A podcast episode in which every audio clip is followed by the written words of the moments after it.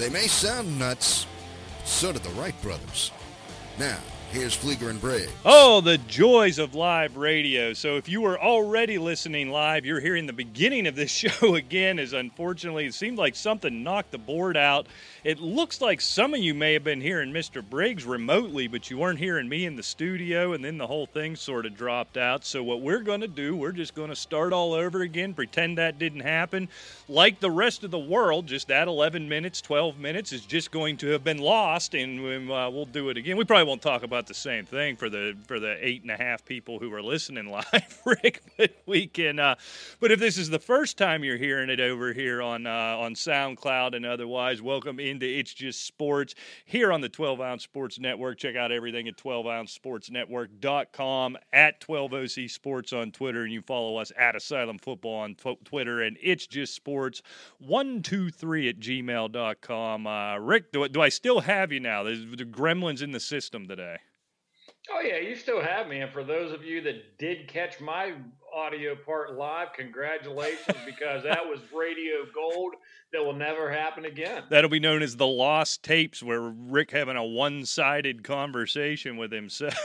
so, and it was a good one too. Yeah. It was, um, you know, maybe we can record that and put it on some bonus coverage somewhere. But uh, we were actually covering the the NHL controversy about having the draft uh, before the season was finished and how it would affect some of the deals, backdoor deals through trades that were made in the previous years. And it could be really significant. So um, that's something we'll have to revisit here once the decision is actually made. Yeah, to get back to that, to wrap it up for anybody who was listening live, and if they stuck with us through the couple minutes of silence till till we got rebooted here what I do find strange with this, and it almost has to be about this trade market. Well, uh, no, it doesn't. I guess I don't understand. This is a very NHL thing, I think of all the sports, why would the NHL be worried about getting their draft in now? Look, the NFL, you certainly understand why they had to get it in, right? It's their probably after the Super Bowl. Um, this is can't be true, but it feels like it, especially this year, like their second biggest event. You know what I mean? This is major TV. The NBA draft does a good number. Other than baseball, which gets no coverage, who watches? Have you ever watched an NHL draft? I don't even know. The NHL Network may air it. I've never watched one. What do they care. They draft the day before the season starts. It's not like you're losing any revenue there. No, it's one of those drafts that, like when I can remember when Sidney Crosby was drafted, like in 05, where Mario, I believe, was 84 or 85. You remember a few of those picks where the, they went. The pick, yeah. Yeah, you're, you're even maybe the top five or six, but after that, it's kind of like, okay, Sergey Petrograd, he went to Buffalo. Great. You know, we'll see how he turns out, but it's not like anything I could care less about, you know, watching on television. No, so it's kind of interesting. They would take that hard line uh, of all sports, really. Again, the NFL, I get, the NBA, I get. It just doesn't make a whole lot of sense. So let's spin it back to the NFL, Rick big news over the weekend is Andy Dalton signs with Dallas, not with uh, Jacksonville, and not with New England, as most people, myself included, predicted that have been he'd have been in one of those two places. Going to go back up Dak Prescott in uh, in Dallas. Uh, what one year, three million dollars with bonuses up to seven million. I, I don't think there's any doubt. Fantastic for Dallas, right? You talk about a great. If you got to go on a five or six game stretch with a backup quarterback, you can do a whole heck of a lot worse than a yep. guy like Andy Dalton. What I'm surprised by is the national narrative, and you see it all over social media, all over the networks. Maybe it's just because there's nothing else going on, and we're trying to make more of it as it is. But that this signing says something about Dak Prescott and getting his getting his deal done. That that can't be right. There's just no way. No, I I can't see that at all. I agree with you. I think it's a splendid move for the Cowboys. It's a great move for Andy Dalton, who is now on a legitimately a team that has some really aspirations of being able to go deep into the playoffs and not to the Super Bowl. What I think this does realistically for Dak Prescott is give him it gives him look, I know he's been in the league and he's actually been thrown up there with some of the, the superstar names, but this is going to give him a very important mouthpiece or, or earpiece, however you want to do it, a, a mentor. I mean, this this guy's been around, like you said, Andy Dalton.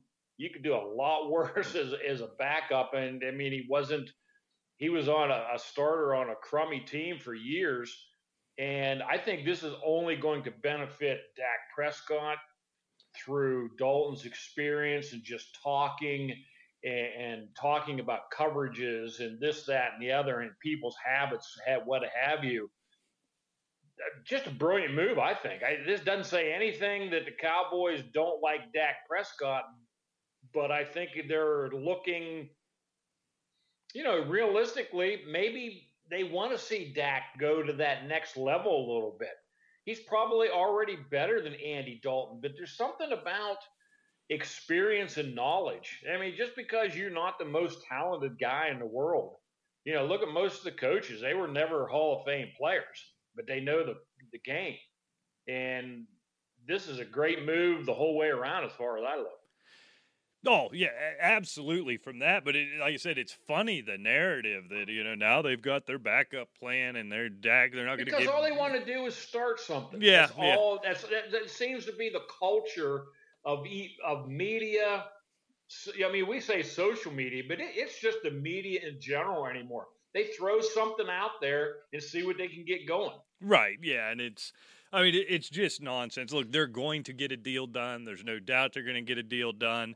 As great of a backup as Andy Dalton's going to be, and as good of a starter as he could have been in some places, Chicago perhaps, I'd take him over Nick Foles and certainly over Trubisky, who we'll get into in a minute here. But nobody believes for a second that Andy Dalton is competition for Dak Prescott. And if you believe that, you're a fool. And if you think Andy Dalton gives the Cowboys a better chance to win than Dak Prescott, again, you, are a fool. That, that's a foolish thing to say. So you, you can push that. And there. What's really interesting, Rick, after for so many years, so many, as long as I can remember, there was maybe 10 or 12 quarterbacks in the league you could sort of trust now. You look around the league this year, Rick, you've got Jameis Winston in a backup role. You've got Andy Dalton in a backup role. You're going to have Cam Newton in a backup role. There's actually a glut of quarterback, not great quarterbacks. Those are still very rare, but there's a glut of in most years Andy Dalton would have gotten paid like Matt Stafford did just because there'd be six teams so desperate for his services competent starting quarterback services, and that's just not the case this year. No, and you know, Tannehill wasn't a great example as a backup. I think they were kind of on the outs with Marcus Mariota. I use him as an example, but okay, let you pull in Teddy Bridgewater. He'd come back from that injury, but here's a guy that has some experience, had played. You look at Kansas City. Um, you know, Matt Moore when when Mahomes was out for a couple games. Not that flashy quarterback, but he's a veteran. He's smart. He knows what to do. And in contrast, you look at the Pittsburgh situation. I think teams sit here and think, you know what? We can get Andy Dalton for three million bucks. Hop aboard. I mean, that is a smart move. Chicago did the same thing, bringing in Nick Foles. Maybe not your favorite guy, but he certainly has proven himself in a backup role, which I think he's going to be the starter. They, you know, like we said about Mitch Trubisky, we'll get into him not picking up that fifth year option. So I mean, they're on the outs with him and making plans. So yeah, I mean, but you're right. It, it is seems to be. And Cam Newton, who knows where he's going? Every, everybody's kind of like hands off, like this guy's a hot potato right now, and they're not and, and I don't blame them. We, you know, I've never been a real Cam Newton fan. This guy's not going to come cheap, I don't think, like Andy Dalton is. And at least to start with. And I think people know that. He's going to be a last resort signing, I believe. Yeah, it's starting to look that way, right? Where somebody, uh, a Pittsburgh, uh, uh, I, I, don't. It doesn't matter. You know, teams without a solid backup. You know, we'll, we'll use this. Probably, yeah, yeah. Those, those right. kind of teams, but that guy's going to have to go down in camp early in the year, and then you see Right. Cam Newton get that call. I, I think the problem with Cam Newton, I've been thinking a lot about this because, you know, just not knowing anything about personality or anything. If you know, if I was sitting there making the decision between Jameis Winston and Cam Newton, Cam Newton was the MVP of this league not all that long ago. But I think I don't want to say it's ego. You know, I, I don't necessarily know that. We know he doesn't handle losing well. We, we know he wears great hats. You know, all the things we know about Cam Newton. But I He think does what have great hats. what he what's either if that doesn't happen where he just sits and, and rots on the vine until a starting quarterback goes down i think he needs to be and we need to start looking at situations very similar to the Jameis Winston thing. Look, if you're Jacksonville, if you're Washington, his name keeps coming up there with Ron Rivera being there.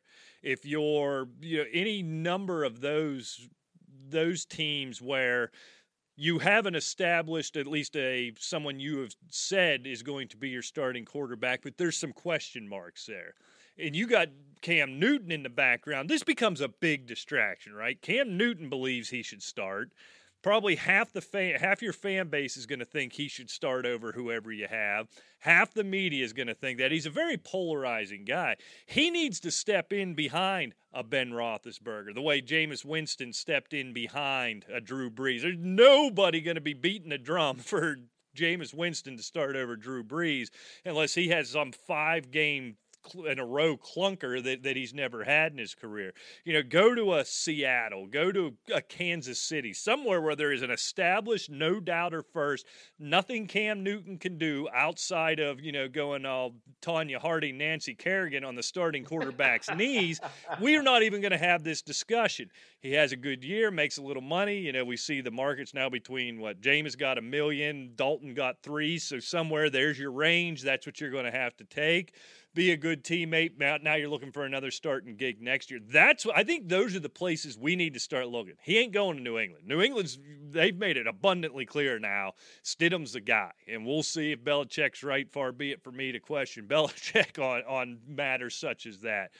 But we got to still look stop looking at this team, these teams where he can go and start. And if he signs before somebody goes down, it's going to have to be behind an established number one stud. Go up. Behind. What I hope happens is Lafleur brings him in in Green Bay, and then we just have a vort explosion up in Green Yeah. Bay with all the quarterbacks there. That would that would be good. But you know, while we're on the subject of the NFL, and you know, it was just today that you know we heard about the passing of former NFL, you know, former NFL coach. How about the winningest coach in NFL history, Don Shula, at the age of ninety? You know, we talk about the Belichick's and, and this, that, and the other, and, and Lombardi's and so forth. Here, here's a guy that coached in NFL for 33 years, had 31 winning seasons. That's pretty That's good, pretty- I think. I'd say that's pretty good. Do you know what? So, say something awful. When I saw it trending on Twitter this morning, I swear to God, Rick, I had in my head that he had already passed away. I don't know where I got that from. If they'd announced a while back he was sick or something, I was like, why are we talking about this now? And then it turns out it had just happened then. So I felt like kind of a stooge for for that. Well, yeah, I knew he had some some health problems, but I hadn't heard anything that it was very serious. Um, but you know, he always was, you know, more or less a low profile type of guy, and um, you know, I, I don't know really what it was. I assume it was just natural causes. It wasn't COVID nineteen or any of that kind of thing, from what I understand. But um, you know, the last NFL coach of an undefeated team, and you know, sorely missed. Yeah, no, no doubt about it. And a name that kind of gets looked over too much, right? When it and it seems to always revolve around Belichick conversation, right? You know, look, Belichick's probably the best coach ever. Somebody says, and that's what they say. He's right up there with Lombardi, with Bill Walsh. It, the, people forget Don Shula an awful lot for as successful as that man was in his career. Yeah, no doubt. I mean, the man won three Super Bowls, two with Miami and one with Baltimore. Uh, and so, one of few coaches, I don't know how many there are without really having to go look, but there's not that many coaches that have won more than one. No, no, it's it's a little harder than it looks. I think. Yeah, I mean, you, what? You have Lombardi, you have Shula, Noll, Um, obviously Belichick and Tomlin win two. No, he only won one. No, he's only won one. Yeah, so I mean, oh, and of course Walsh. Yeah. Um, but yeah, not many. I Jimmy we, we Johnson, he's got a couple, right? Yeah, I guess he won two with Dallas. You're right, and probably Reeves with Denver. Yeah, When yeah, he- they got those two in a row. Yeah, was it Yeah. still Reeves? Uh, probably. I think, but I'm I couldn't swear to it. But anyway, not that many. All right. And uh, yeah, good coach. Let's let's just leave it at Yeah, that. yeah, yeah, not not a whole lot you can say. So let's go back to the quarterback position, Rick. We've mentioned it a couple times. The Bears already electing not to pick up that fifth-year option on Mitch Trubisky. This is one that, boy, it's just gonna haunt an organization for a long time. When you traded up unnecessarily to get him, and the next two quarterbacks take and were named Patrick Mahomes and Deshaun Watson. Right. Bad, bad tidings in uh, Chicago right now. Yeah, it really is. And you look, you have to really scratch your head on that one because I mean, that was a head scratcher even when they made the move. And it wasn't so much saying why they move up to get, you know, why did they, you know, bypass Mahomes? You know, I mean, Jackson was in the conversation. I don't remember a whole to- lot of talk about Mahomes during that but them just moving up then to take Trubisky when you know he was going to be there anyway. Right, yeah. Was the whole was the whole narrative. what I'm curious to see when he when he ends up somewhere else, and, and the situation will mean everything. Boy, he's so big, he's so talented. He, obviously inaccurate, but there's something about Chicago, Rick. I mean, they had Jim McMahon for what an hour and a half, and that was the last thing they had as a reasonable facsimile of an NFL quarterback. And you have to go back to, I don't know, Rick, name some guy in the 50s or 60s who was a great quarterback, you know, uh, since then. I do not want, know why that team cannot run down a quarterback. I know that you just can't really think in the modern era of any good Chicago quarterback. Really, uh, yeah, Jim McMahon won the Super Bowl, but you kind of lump him in there with Trent Dilfer. Um, right, exactly. you know, n- not taking anything away from them. They, they they played good enough, but let's face it, these were defensive juggernauts that it would take uh, a heck of a, a poor performance to blow that game. That's for sure. So yeah, I mean, I don't know why they can't seem to find a quarterback. It's certainly you can blame it on the scouting system, but this isn't the same scouts that have been around since the 70s. I mean, surely they Yeah. can hire somebody that can recognize some quarterback hmm. talent. And they brought in defensive minds at coaches. They brought in offensive minds at coach, and they, they just can't seem to hit on it. And, but this really becomes about, as always, scheme fit. You know, horses for courses. I think they say, if I have that right. Right. So I I just wonder, and we'll never know. So it's fun. We can speculate, and nobody could say we're wrong. What would have happened if they traded up and they took Patrick Mahomes and Mitch Trubisky went to Andy Reid in, in Kansas City? You know, he obviously doesn't play the same type of game Mahomes does. But what are we saying about Patrick Mahomes? Patrick Mahomes is not doing what he's doing now if he goes to Chicago. He may still be a great quarterback because that type, type of talent, even in a bad offense, would shine through. But he'd be nowhere near what he is now. And I'd love to know what Mitch Trubisky would do under the tutelage of an Andy Reid. Yeah, I mean, that would be very interesting. I mean, he's not going to be as talented, that's for sure. And uh, yeah, just getting to your kind of getting to your little thing here. I pulled up some stuff. We have, let's go back to, I guess the most notable Chicago Bear quarterback would have been 19, last one would have been 1954 with George Blanda. we got to go back that far. But let's go up to. Uh, we're going to start. We're going to start in 1976. I'm going to name you every starting quarterback. All right, you won't be able to hear him, Rick, but I'm going to hit the sound effects here. My dinger, my buzzer. Okay, for so I'll give you a little. I'll give you a little pause. All right. know. 76 to 78. Bob Avellini. he was taken over in 78 and he quarterbacked some of 79. Mike Phipps, replaced by Vince Evans. Then we got to Jim McMahon era, and he was backed up by Mike Tomczak. So that was probably the best situation.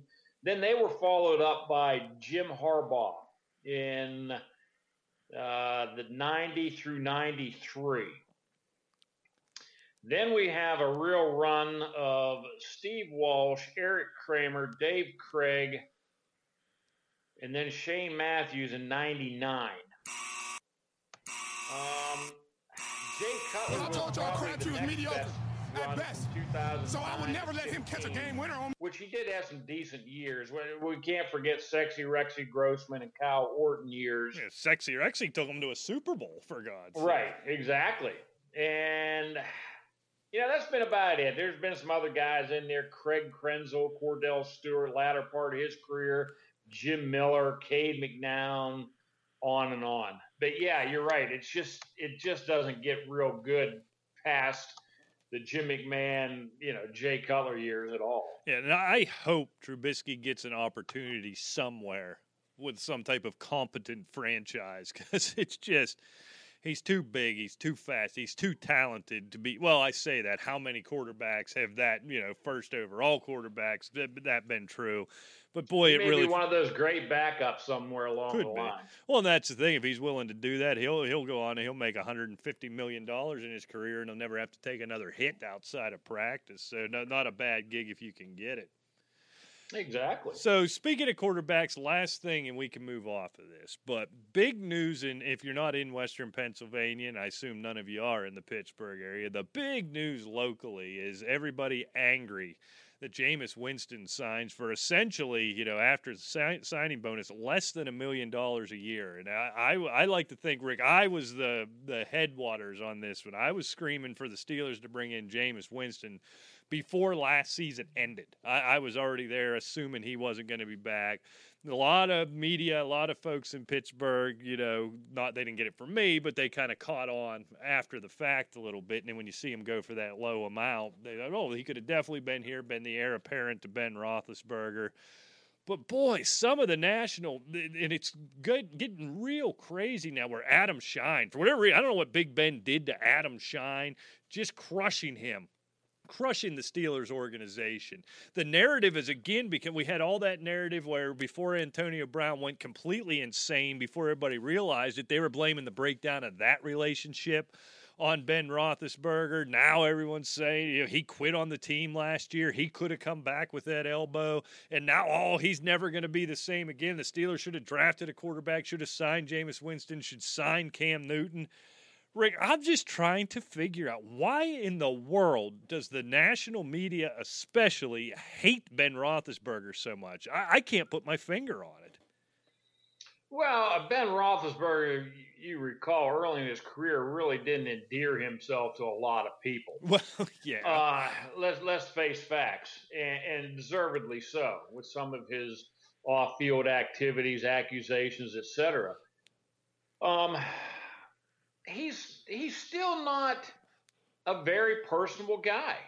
I mean, look, we're still blocked from him on Twitter, and we've never ever even attempted to tweet the guy. I forgot when they uh, did that. They just went around and blocked every blog yeah, in the country. Uh, so, I, I, yeah, I mean, there's a certain aspect of Ben Roethlisberger that rubs people the wrong way, and somehow I don't blame them in a lot of aspects, but to just make up stuff like he'll never be the same, he'll he quit on his team. Well, if you've ever paid attention to Pittsburgh sports, we know Ben Roethlisberger didn't quit on the team. right. And to say that he will never be the same, look, this is a guy that's 38 years old. He just took a year off and got some reconstructive surgery on his elbow. Not only is the elbow now going to be stronger because he took all that time off and didn't force himself back, the rest of the dings and, and bangs in his bodies have healed up. And to say that he will never be the same, if the elbow's not 100%, that could be right. But if they fixed it, he's going to be better than he was in the last couple of years. And I think it's all up to the the Pittsburgh Steelers to put the tools around him, and I think he's got enough pieces. Um, I really wish that their running game to me is, is kind of suspect as far as the durability of Conner's. Obviously, Benny Snell isn't getting a lot of love, even though he the man runs hard. Um, and, and, he has a, a nasty attitude. Jaylen Samuels is underwhelming to me. But you know, Juju, he loves Juju. We, you know, we saw the emergence of DeAndre Johnson. Um, hopefully, they don't bring back. Um, who am I missing? At the wide In, receiver. Yeah, who am I missing? Well, you still have the kid from oh, Oklahoma yeah, James State. Washington. Yeah. yeah. James Washington improved. I'm sorry. Yeah, I, I blanked on his name. But yeah, I mean, I think that core's okay. So, um, I don't know. I, I don't know where the vitriol comes from other than his past, and they just don't like him. Yeah, which, which I said is understandable, but it's certainly not fair journalism by any stretch. You know, it's opinion. It's opinion is what it is. Right. What's weird with that? You know, and it always comes to that from the fans, especially if you ever see a tweet about Ben Roethlisberger. The first 25 comments are from a Bengals, Browns, or Ravens fan calling him Rapeless Burger.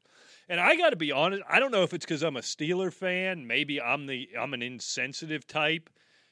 It's not something all these years later that really even pops in my head about him. You know, he kind of had after that motorcycle accident, which was after the previous incident you know, it seemed like he sort of got his stuff together. He grew up, he got married, he's got a brood of kids. Around here, we don't tend to think about this as much. Uh, it seems to me nationally, especially national media, this is still a number one, the headline you know, I don't know if he wasn't even charged, was he, Rick? Or he certainly wasn't found no. guilty. You know, he was just no. investigated in this. And look, that thing will follow you around forever. We're seeing it in our national politics now, right? I mean, this, and if it was true, it's awful, and he probably should have been gone. But that that seems to be the first narrative, and they try to put that on him in terms of his play and in terms of going forward, and just the the amount of vitriol, and then Adam Schein going off again about the only reason Steelers didn't bring in Winston or draft a quarterback is because Ben Roethlisberger didn't want it, and he was frosty with Mason Rudolph when he come in. I'm sorry if you think you know you're a national NFL writer, you know better than this. If you think the Steelers are letting a 38 year old quarterback dictate anything they do in building their team and their front office operations, you don't know near as much as you think you know. It's very very strange to me. No, he's certainly going to have a lot of input if it came to, you know, they're going to cut wide receiver A or wide receiver B. He may say, you know, I kind of like the reads that wide receiver B gives a little bit better than A. You know, I, I, think I can work with him a little better. Okay, well, maybe they'll cut A instead. But as far as you know, I don't want you to sign this guy because I don't want to have to be a mentor or I don't like him. I think I, agree with you. I think that's ridiculous. And getting back to Jameis Winston a little bit, you know, by the way, I do think that they did make a mistake. If they did inquire about him, I don't know if they did or not. If they did inquire about him, and they could have picked him up for a million bucks. Shame on them. Oh, absolutely. Because that that would have been a steal. I mean, he's not going to be taking Ben Roethlisberger's place. It's just like we talked about with um, uh, with the previous conversation with Dak Prescott and Andy Dalton. You know, he's not threatening to threatening to take this number one starting position away by any stretch of imagination. But it was a nice. It would be nice to have the NFL's leading passer as a backup just as an insurance yeah, policy. Yeah, that'd be a pretty decent insurance policy. And I I still don't understand. There's conflicting reports. You know, some national outlets are. You know, I I talked on the show last week. There was stories out there that the Steelers not only offered Winston, offered him more, and he chose to go to New Orleans. Now Kevin Colbert's categorically denying ever even speaking to him, let alone having a deal in place, and nobody can seem to agree on what's true. I I don't know, but it just really surprised. Look, I am no big fan of Ben Roethlisberger. If anybody, I'm a big fan of the team, but if anybody's been giving him a hard time, it's me and it's us on this show. You know, he we always talked about the comparison to Roberto Clemente. Ask him how he's doing instead of saying good. It start breaking down every nick and scrape. And he is a drama queen, and he probably wasn't great with the media in the beginning, but I, it's just this narrative is crazy to me. They the national media can't get him out of town fast enough. He's horrible. Meanwhile, a 43 year old quarterback, albeit probably the greatest quarterback of all time, at least arguably, now 43 years old, picks up, leaves the only situation he's ever known heads down south, and he's going to be great again. Tampa's winning the Super Bowl. You know, this guy's Roethlisberger's five years younger, and the Steelers are foolish because he's just done. I it's, it's personal. It really is. It's it feels like it's more personal than actual reporting. I agree 100, percent and it'll be interesting to to see how it plays off. And you know, we are in Western Pennsylvania, so obviously, I, I like to see the Steelers do well. But on another note, I would like to just see him just have a fantastic oh, year yeah. of about 4,800 to 5,000 yards and 38, 40 touchdowns and 10 picks and say, yeah, I'm not the same. I'm better. it would be fun to say. I wish I, I wish I had it like that. So, Rick, you, you watching The Last Dance or not? I ha- I've only watched the one episode, and I haven't. I've got some recorded, but um, I just haven't sat down to watch them yet. Here's the one thing I am happy. First of all, it's fantastically done. There's nothing else on, which probably makes it more more gooder. True. Makes it more gooder. I almost said that, Rick. It makes it better than it might have otherwise had been with nothing else going on. But I can't take my eyes off this thing. And my biggest takeaway six episodes in, anytime one of you dumb millennials are going to mm. start trying to argue to me that LeBron James is the greatest ever, that he is better than Michael Jordan, I'm going to slap you about the head and face. This is absurd. The, the willingness of this guy to win. And we can probably agree that Charles Barkley is one of the, what, 25 best players to have ever played in the NBA. He, I'm sure he fits in there somewhere. He says in an interview back then when they beat, when the Bulls, I believe it was the third title when the Bulls beat the Suns. And Charles Barkley said, That was the first time in my life I just realized there was somebody better than me at playing basketball. And, you know, he's averaging 40 points in finals. This, this, guy is so dominant. It is unbelievable. And any of this LeBron James stuff, as great a player as he is, and LeBron James is going to end as a top five to 10 player in the history of this league, he is not at all on Michael Jordan's level. I agree. I, you know that, and it's it's kind of funny because it, just getting off the subject a little bit. I think it was Isaiah Thomas put out some list, the top five, the toughest basketball players he ever played against, and he listed I can't remember the exact order, but Michael was fourth. And they, you know, and of course the media guys, you know, well, you know, this is this is ludicrous. Why are you saying is Michael Jordan's the greatest basketball player in the world. We know that. But I think what he was trying to put out, Isaiah Thomas was putting out against players he actually had to play against. You know right. what I'm saying? Like more one on one, say against Magic or Bird or whoever it was, and, and maybe not didn't have the full 48 minute confrontation. Right. With a Michael Jordan. But you know, look, Michael Jordan to me is far and away the best basketball player that ever played. And you know how I feel about Wilt Chamberlain. Right, exactly. And, and, and all you millennials can scoff. No, he didn't play against six foot white guys either, okay? Uh, so, but yeah, th- this, he is just so dominant. And we covered a little bit last week or whenever it was we were talking about when he I think it was what was it? His rookie year, he goes into the room. There's Coke on the left, oh, and weed on the right, and the women in the corner. He just turned around and walked out. That's not what he was about. And I mean, that is discipline. Now they're trying to make a big deal about the gambling. I remember when all that happened. It was just a oops, a big deal. Yeah, it felt like nonsense back then, let alone and reflect. It was. Reflect and that was very interesting seeing that last night. They they covered that a lot, and I was really glad they got into the whole Republican Republicans buy sneakers too bit. And yeah. and I'll tell you what, it was fun to watch. I've been watching this with with my daughter, 13 years old. Now, you know how little I pay attention to Rick and know about politics, so you can imagine how much my 13 year old daughter then is aware of anything going on in the world. And so they're talking in the show, Rick, when you get an opportunity to watch it. Apparently, there was some Senate seat or governor, something in North Carolina. And there was a black candidate running for, and I can't remember the. You'd know the guy if I said him, whoever the senator was or whatever it was in North Carolina. That seemed to be, at least, was painted in the documentary, and I assume it's true. was very racist and very.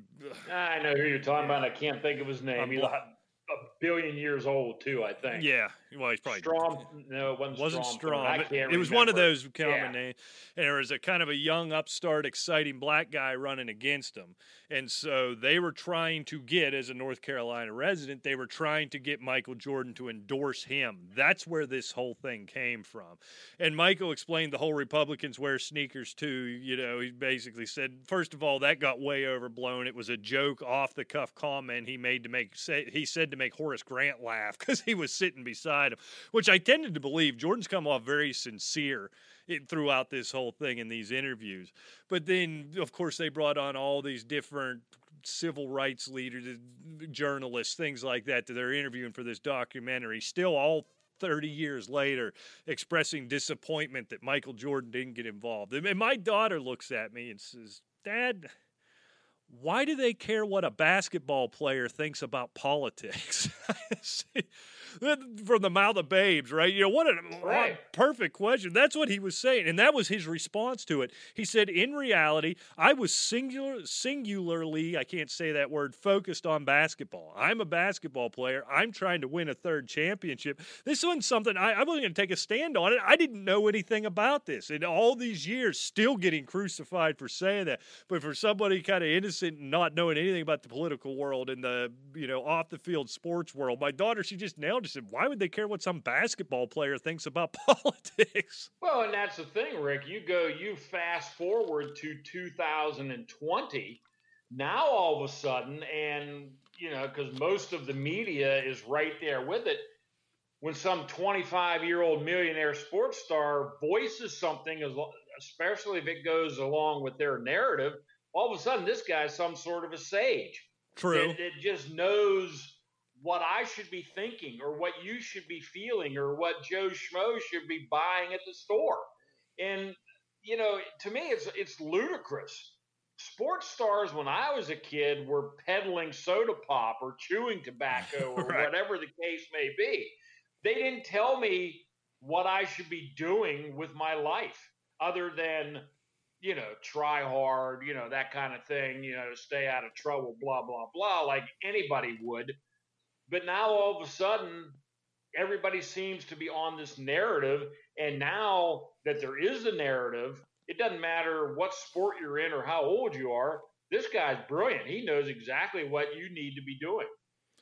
And it's funny what we've become, and I think a lot of this has to do with social media too. How many times have you read I, I can remember seeing this when the, the Kaepernick situation was really at its apex. Anything going on, even nationally, news wise or politically or or anything to that level. How many times do you see some jackwagon on Twitter saying day 24 and fill in the sports star LeBron James, Sidney Crosby, so and so hasn't said anything about this awful thing. Why would he? What are you talking yeah. about? Even the political leaders, you know, I'll never understand. You know, this happened and it's been three days, and Senator Bill Smith hasn't said a word. You know, we got to get him out. What are you talking about? I don't understand. Yeah, all it. of a sudden, this person's not allowed to work. You know, he needs to resign his position no matter what it is immediately. He should never work again. They should put his family in slave labor camps, and he should be crucified. I mean, I don't know what I don't know why all of a sudden because you don't come out with tears streaming down your face over every little thing that offends somebody that you shouldn't be allowed to work for your living. It, it blows my mind. Everybody is so sad about everything. and I, I kind of, I did it as a joke. I got it on Twitter just today. I saw a tweet from that, um, oh, the ESPN girl, Jamal, Jamel. Oh, Jemele Hill. I thought I yeah. had her blocked. Did you unblock her? I couldn't take I her stuff know. anymore. I, I didn't unblock any. Anyway, something about they had a the Spanish word for black on a crayon, and she had this. What is this racist, racist blankety blank? Over and a crayon? On a crayon because it had well, negro yeah. is Spanish for black. Right. Okay. It's the masculine form of black. And it, it, what is this racial blankety blank? So obviously these people, well, you know, we need to, what was it, ban Crayola now and all this kind of stuff. so I, just as a joke, because that's what I do, I said, this is not racist at all. If anything, it's sexist because um, Negro is masculine. See, I don't know any of that. And they got on and like I, I'm just shaken by this. I mean, the people were actually responding. Oh wow, you're right. This this is ridiculous. And I'm like, holy moly, this is a joke. you know, and these people actually jokes. thought it was serious. You can't make jokes, but I don't. I mean, a Spanish word for a color for crying out loud. I don't get it. What, but if they didn't put Spanish on, then it would be xenophobic. Isn't that the thing? Yeah, yeah there you go. Yeah. So I, I don't understand what people want. I, I, I just what, what baffles my mind is I have never once, when something terrible happened, sat there and thought, boy, I wonder what Andre Dawson thinks about this. you know, just to throw out a random yeah. sports day in the K Divide is the, the whole world's going nuts. What would Ric Flair do? Yeah, he'd drink a bunch of beers and yell "Woo!" That's what Ric Flair would do. I mean, come on. Yeah. yeah. pick up a woman. I don't know, but uh, hey, on a lighter note, I come across Jamarcus Russell's name. Ooh, today. blast from the past. Um, little little story put out by a Nick Poor. And, um, you know, it just starts off, you know, we all know that Jamarcus Russell was the number one overall pick by the Oakland Raiders back, get this, Rick, back in 2007. That was 13 years ago wow. already. Doesn't seem that long. No. But anyway, apparently, Jamarcus really wasn't interested in. Um, he just kind of thought he was going to be an excellent quarterback, and he didn't really have to try to be one. Bruce Gradkowski um, was his backup at the time, claims he had to bribe Jamarcus Russell with cheeseburgers in order to get him to watch game tape. and, no cash, straight cheeseburgers, homie. Yeah, cheeseburgers. and so, putting aside the, the healthy impact of eating that many burgers, um, Russell's clear disinterest in watching tape helps add context to this next part of the story. Um, lack of where was it? Oh yeah, former New York Giants linebacker David Diehl recounted how coaches caught Russell what really wasn't watching game videos. So what they used to do to him is they would give him blank cassette tapes and send them home and tell him to watch the the blitz packages and so forth. And he would come in and say, "Yeah, I got them." And it was and, a blank. Yeah, they were they were blank tapes, and he claimed that he watched all the tapes, and he and he's got the blitz packages down, and et cetera, et cetera. Golly, wonder why it didn't work out. I I have no idea. None so, at all. So, Rick, you mentioned before we went on the air, we got about four minutes left here. There's some news came out, the NCAA coming down on Louisville and Rick Pitino. I was hoping you could fill me and maybe a few listeners who had, hadn't had a chance to read it yet what's going on. I'm not real sure uh, of all the allegations. Um, I guess they were notified, but it just seems really strange. I mean, you remember, of course, Denny Crum, and I'm using the air quotes, retired from Louisville as soon as Rick Pitino in 2001 became available. Right. Yeah. And they just couldn't get him retired soon enough. And there's a stretch of about five or six years that Louisville is 0 and 30 because they have forfeited all those games. Right. And now he left Louisville what five years ago? Going on that pretty something close like to, that. Yeah. The, these penalties can impact Iona now, who actually gambled and threw an olive branch of Rick Pitino and hired him as their new coach in hopes of making Iona prominent, at least uh, in their conference, and, and making some tournament bursts. But now it looks like these penalties are going to reach into his coaching career at Iona and it's going to be interesting to see what comes down out of all this. And you had to know it was coming. I think Iona was probably prepared for that. I don't know what sanctions, uh, maybe a suspension for Pitino. Is that what comes out of this? You can't.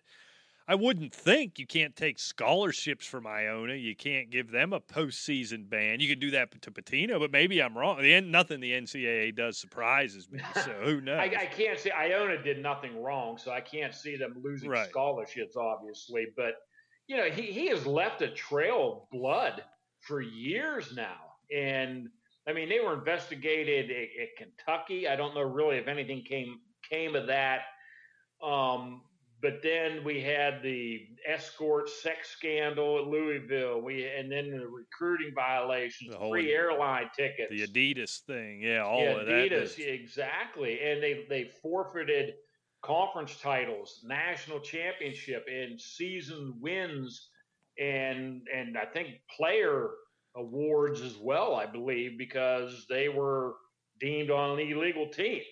So I mean, yeah, I, am This guy is really suspect in my mind. I, but I, I'll tell you what, Rick, as a guy who is a huge fan of a basketball team that was never any good, was just good enough to get knocked out of the tournament earlier than you thought they would for several years, and then it has been bad for a lot of years. Being being a fan of the Pitt Panthers and a season ticket holder, I'll tell you this: if they, no, I think Jeff Capel, if before Jeff Capel got hired, because I think Jeff Capel is turning this thing around. That's making some making some nice signings yeah, right now. So that, yeah. that's another conversation for another day. But before they hired Jeff Capel, after this Stallings thing, if you'd have told me, all right, Rick, here's what's going to happen. Rick Pitino is coming in here. You're going to get five star on top of five star. You're going to make deep tournament runs. You're going to have a national championship. And then in seven years, it's all going away. And we're taking the banners down. I, will take it. I'll take it because I'm not going to forget the memories of them going through and winning. I think that's what I, Iona's saying. Yeah, all right, we'll take it. So bring it on. Yeah, we're Iona. He can sit for three games. What do we yeah. care? Yeah. In our conference, you don't need that much good coaching to get out of the conference. We just need him to recruit recruiting for the tournament. Yeah, exactly. I, I, I know it's strange but uh, yeah, I guess we got to get moving here. We only got less than a minute to go, so I'll let you close us out. All right. Well, thanks so much for joining us. Sorry for the short short show. For those of you listening live, thanks for sticking with us. As uh, the gremlins in the system keep going, go ahead check out the full archive at Asylum Football on Twitter. Uh, it's just sports one two three at Gmail, and of course 12 ounce sports at 12 OZ Sports on Twitter. Until next time, we'll see you. Take care.